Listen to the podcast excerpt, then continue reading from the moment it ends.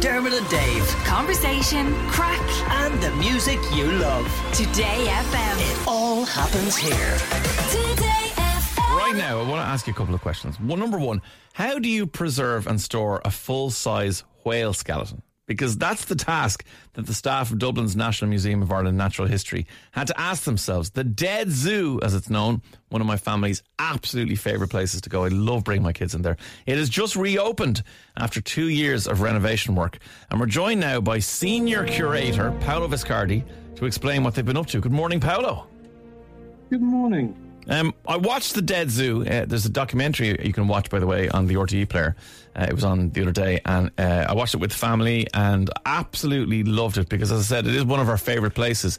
But what amazed me most, I think, Paolo, about the documentary was the insight it gave into how little had been explored in, for example, the two whale skeletons that were up there. That there was uh, like the main one, the the fin whale. No one had been up there since the 1890s to look at it, or the, you know, like it wasn't as though it was like, ah, yeah, we pop up every week and check on it. We were learning things about it for the very first time.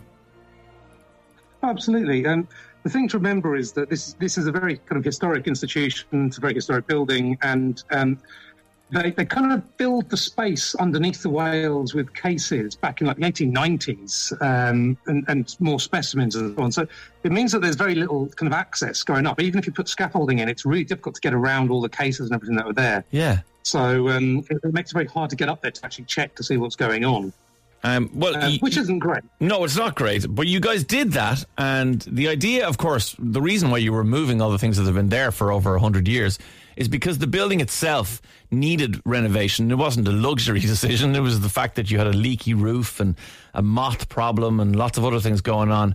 How was the renovation um, decided upon? I mean, it's such an important building. As I said, myself and my family love going in there, but and it's been around for so long. But buildings like that do need work.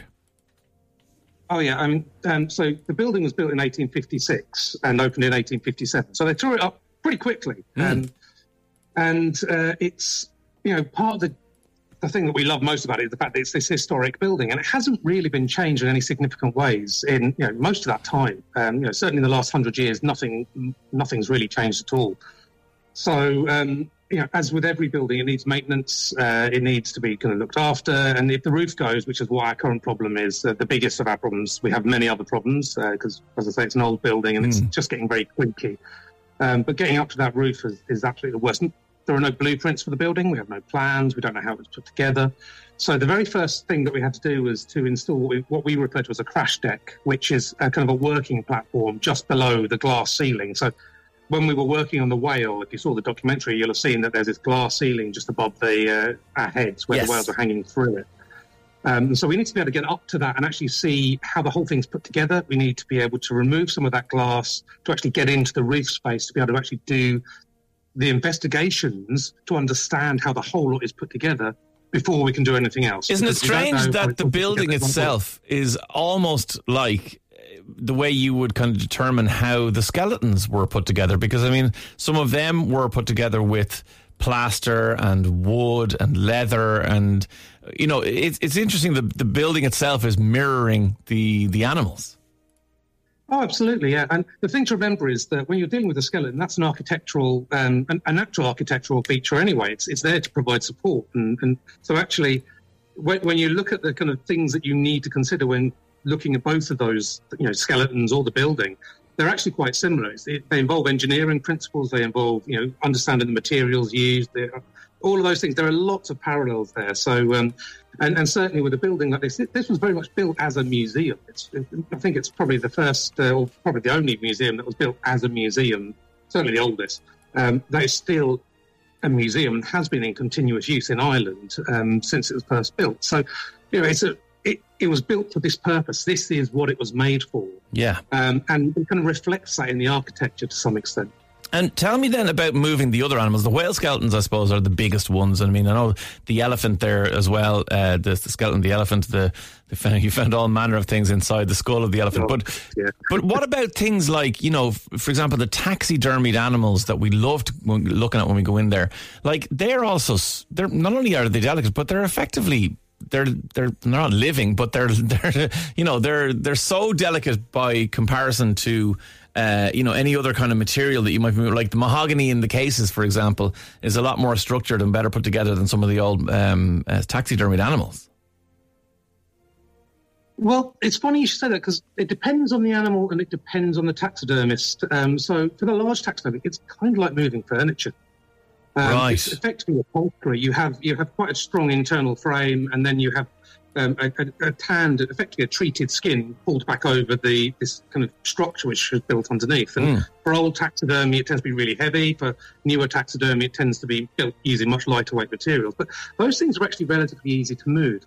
Some of the uh, some of the smaller taxidermy can be a bit more delicate, but actually taxidermy is much easier to move than things like skeletons because um, the way in which it's been put together actually makes it quite robust. Okay. Um, you know, it's, it's more like moving a you know a couch or a you know a small piece of furniture than moving um, a skeleton, which is, has got so many moving parts and it's all wired together. Yes, and, Um, and of course you wouldn't know kind also of how it was. to- to- Sorry to interrupt your Paolo, but just saying you wouldn't also know how the skeleton was put together because it, it was put together over hundred years ago. Nobody wrote plans. Nobody said, "Hey, this is how we did." You know, joined the the vertebrae together. We did it this way. You just had to go. Well, let's take it apart and see what happens.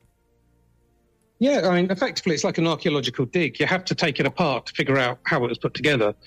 Um, and, you know, that's when you discover things like the wire that they used is, is starting to rust, or you find out the plaster that was used is starting to crumble. That's when you find the problems. Um, Yeah. And, you know, obviously, when you're moving it is when they can actually break and, and actually, you know, fall apart. Because when it's stationary, just sitting on a shelf for 100 years, it's not moving around too much. No. a bit of vibration. But it's not too bad, but this is when you're doing this work. This is when you find the problems, and you have to actually deal with them because you know once they get moving, that's there's force going through them, and that's when they fail. Gotcha. Now, having reopened after two years of work, what can we expect now? I haven't managed to get in yet. I'm dying to go in. I'll go on my holidays now. When I come back, I'll definitely bring the kids in. But what can we expect when we go in? Is it a vastly different place now, the museum, or is it similar but just better structured? Well, to be honest, we haven't refurbished it really. What we've done is um, we've tried to get the building reopened so the public can get back in, but we can only open the ground floor at this stage because we still have a huge amount of work to do in the upper upper floors at Right. the moment. So, um, and basically, you won't notice any real difference. Um, you'll walk in and you'll be like, "Well, what what happened?" And basically, all we've done is move all the stuff downstairs out of the way of gigantic props which were holding the floor up during the building work, and we've moved them back to where they were. Done a little bit of stabilisation, dealt with some, you know, some issues, um, some conservation issues, um, and just generally given everything a, a clean. Um, and that's pretty much it. No. Um, and when I say everything, I mean the cases. I don't mean the specimens. Sure. We haven't had the time or the resources to do that. Really, the majority of the work that's happened has been upstairs, and it will be, you know, it's very visible. If you go up to use the bathrooms, which are upstairs at the moment, and you, you will see that there's there is no glass ceiling visible anymore. Yeah. Um, it's still there. It just has a new floor built underneath it, all steel and uh, and timber. So it's um, it's quite a significant piece of work. It's it's at the same time, that's for building uh, to take place, not for kind of public access Yeah. yet. That's that's the future. Well, Paolo Viscardi, Senior Curator at the National Museum of Art and Natural History, or the Dead Zoo as it's known. Thank you very much for joining us, and thank you for all the work you guys have done.